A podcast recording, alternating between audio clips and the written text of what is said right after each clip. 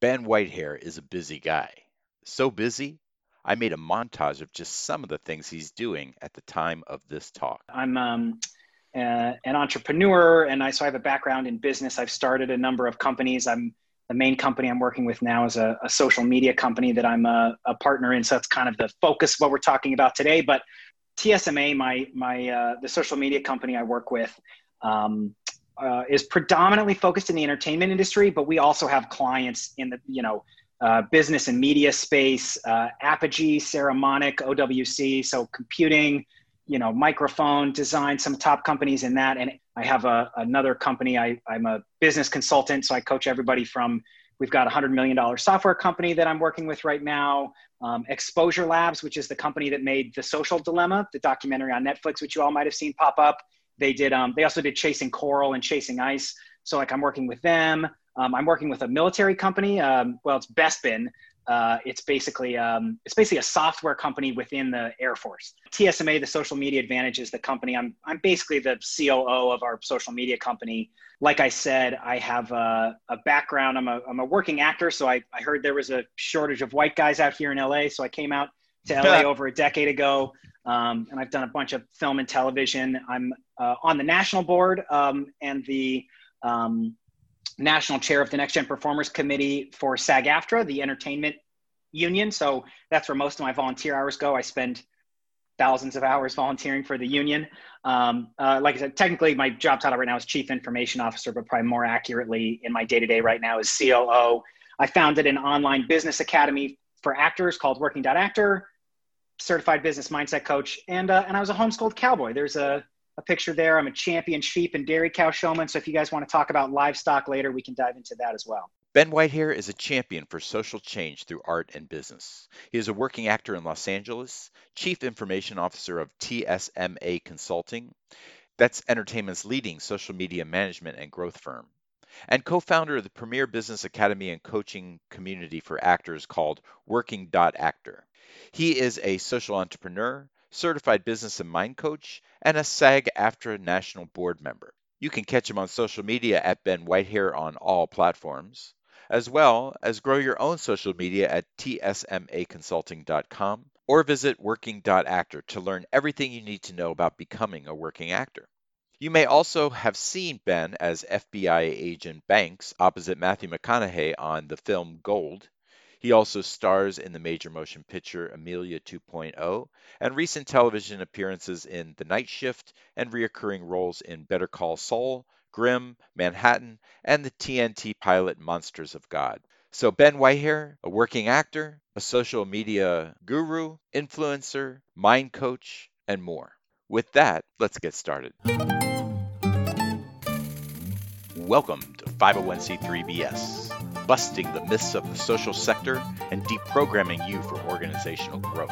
Brought to you by the Gianneschi Center for Nonprofit Research at California State University Fullerton College of Business and Economics, celebrating our 25th anniversary year in 2021. I'm Zoot Velasco, director of the Gianneschi and your host for this podcast journey. I first met Ben at a SAG AFTRA event. I am a member of the Screen Actors Guild myself, having been an actor in another lifetime. And I get to go to some of those SAG AFTRA events, and I happened to catch him at one and asked him if he would be a guest speaker in my marketing class that I teach at California State University Fullerton. So this uh, recording was made for marketing students, but I thought much of it, if not all of it, is applicable to our social sector organizations, as well as being a great companion piece to the Stephanie L. Smith podcast that we released, The Queen of All Social Media. So sit back and enjoy as Ben tells us about LEAD. The landscape of social media, as you might know, is, is particularly prevalent right now when you look at digital advertising. Suffice it to say that the ad dollars that companies are spending is moving more and more towards digital. We have a, a, company we're working with right now. We had a call this week. They said, look, we're used to spending hundreds of thousands of dollars on conferences, on more traditional media advertising. And we're aware that that's like both going away and not working. And we uh, want to shift basically all of our budget on that over to social media and digital marketing. And that's happening across industries. So um, the the importance of it both for individuals and businesses just continues to go up when we look at the different platforms just to kind of give you a picture of where are people on these platforms 2.37 billion users on facebook 2 billion over on youtube we have a billion on instagram and then so on and so forth rest in peace vine not as many there tiktok still kicking 800 million quick side note the difference between a million and a billion 1 million seconds is 11 and a half days 1 billion seconds is 34 years. That is the difference in scale between a million and a billion. The reason I bring that up is to just give a sense of how many people are on these platforms. And particularly, I think the way to think about that in, in how we apply it is that there is an audience for whatever content you have, I promise. People ask often, like, what platform should I use and where to focus my time? My personal preference in terms of where to focus for almost everybody is Instagram, particularly because it has so many different ways that you can leverage the platform. Short form content, short form videos, long form videos with IGTV, you can do up to an hour. Um, you can do actual paid advertising. They've got their hashtags and like SEO that you can work on engaging with audiences. It's one of the best ways right now to build up a larger audience. So that's that to me is really why I focus on Instagram. You know, you do the copywriting. So pretty much anything that you want to do and how you want to use the platform is available on Instagram. Whereas like with YouTube, for example, it's really only mostly longer form content, video series. Facebook is great for your existing network. I still use Facebook on occasion for like the network of people who I've met, who I'm actually friends with.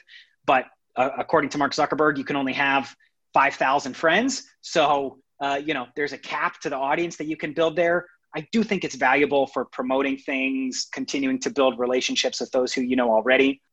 And then Twitter, Twitter's great. My business partner Ryan jokes that Twitter's a great place for politics, news, and celebrities to apologize. Um, if you are in the news world, if if comedy is a thing for you, you know, really a, a lot of the like ongoing live chats around you know topical things, it can be a great place. But harder and harder to do i think a lot of the the content creation marketing type things that that either individuals or businesses are are wanting to do. So i'm going to go through my four rules to social media. Whatever platform you're using whatever your goals are there are four rules. Rule number one listen. I don't know about all of you. I was hesitant to get on social media when it when it first came around. Everybody was like you got to get on. Instagram didn't exist at the time. Like you got to get on twitter I was like, I don't care what people had for lunch. Like, why should I be on here? And what I found was there was such a context of, oh, it's a place to promote yourself, right? People think of it as a megaphone. And where I really started to find the value was when I turned the megaphone around and started to listen, that is where I really started to get the value. And if you do nothing else, following the accounts of people, of organizations, of, of you know, community groups that you care about is a is a wonderful starting point who are the kinds of people you want to work with? Just listen follow their accounts see what they post get a sense of what they care about you know what are they sharing about what topics are they they putting out there that you that you might be able to to be paying attention to. So rule number one listen. Rule number two engage. It is called social media for a reason. As you start getting more comfortable with these platforms you're listening you're seeing what people are posting actually starting to engage with people liking the posts commenting on them sharing them, sending a direct message. Like there are so many ways that you can start to actually engage with people on these platforms, which to me is where the the power of social media can really start to come alive. There are also so many different ways to to engage, and we can go. We'll we'll go into some more of those as we go on here, but responding to comments that people have actually reaching out maybe you know you start to actually engage in dialogue as an actor i have uh, I've booked jobs, I've gotten agents, I've gotten managers, all from people who I started engaging with on social media because I started a conversation. I my first agent in LA, I got I'd been interacting with her on Twitter, just like a normal human, talking back and forth, sharing. Uh, and then fast forward six months, we ended up being at the same like industry holiday party. I ended up meeting her in person. We had a conversation and we had a, a, foundation for that conversation that was much stronger than had we just met randomly. I don't know if you all have had the experience where maybe you've been Facebook friends with somebody and then you get the chance to meet them. If you've been friends with them for a while, you know quite a bit about them. It's like, oh, hey, how was your trip to Hawaii? And oh, I love the mask that you've been wearing for COVID, what a great photo. How's your puppy? Whatever, right? You can actually have a more engaged conversation because you've started that relationship on social media. But the key there really is to just engage. With the exception of maybe some of the Russian bots that are on there, it is a human being on the other end of that screen.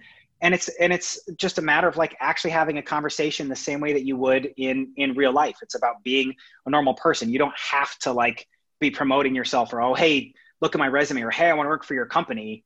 It can just be engaging with their content. Maybe you're both from Denver and agree that uh, you know despite their current record, that the Broncos are the greatest football team of all time, and you're really excited that they just beat the Jets about two minutes ago, and you want to engage with them on on their post, you know, that you see they're also from Colorado.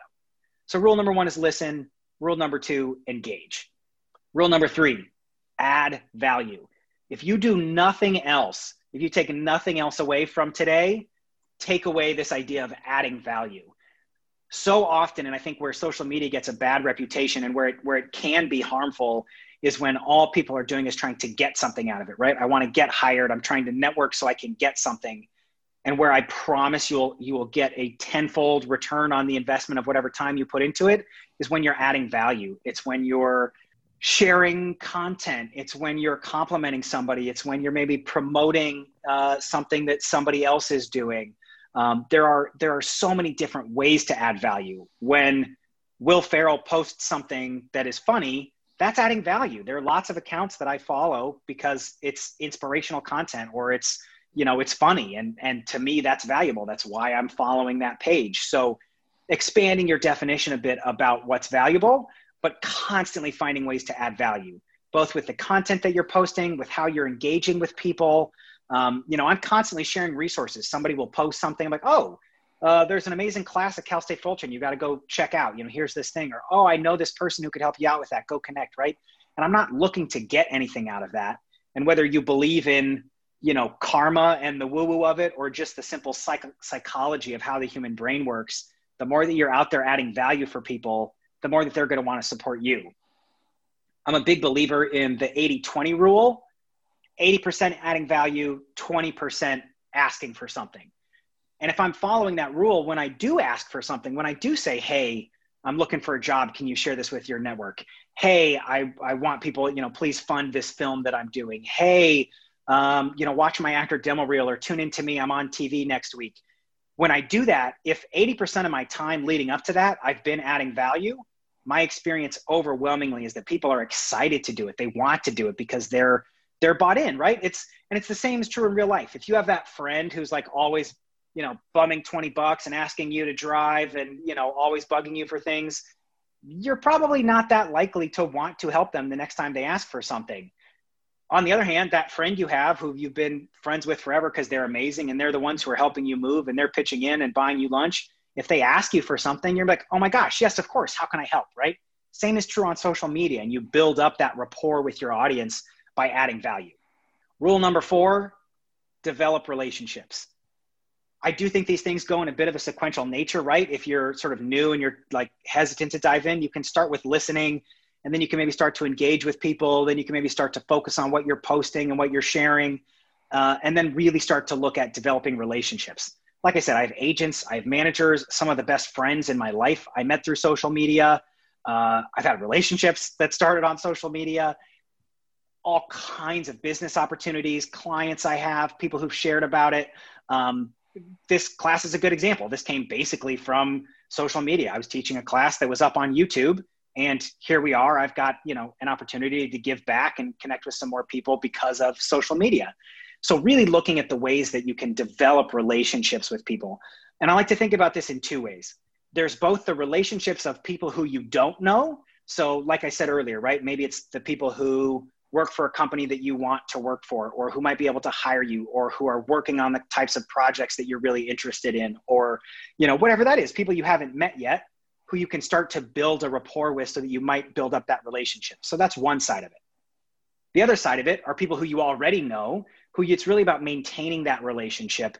And in any business whether you're an actor or an accountant or marketing or whatever reminding people that you're alive is such a key to business because what happens is the way the human brain works, we have a recency bias. And so when an opportunity comes up, if someone has communicated with you recently, they are much more likely to think of you when that opportunity comes up.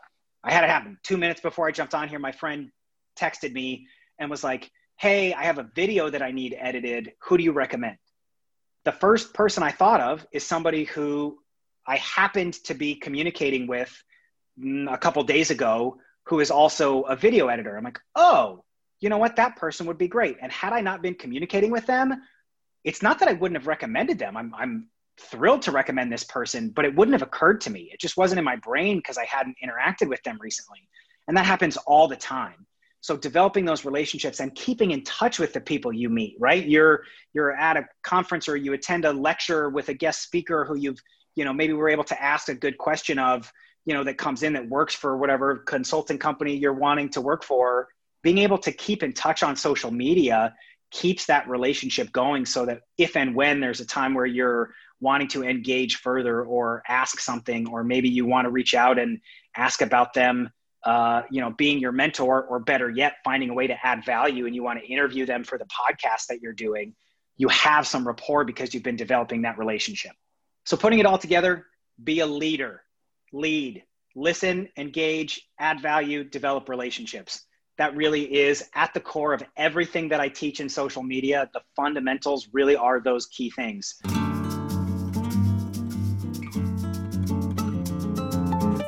I hope you will all remember LEAD.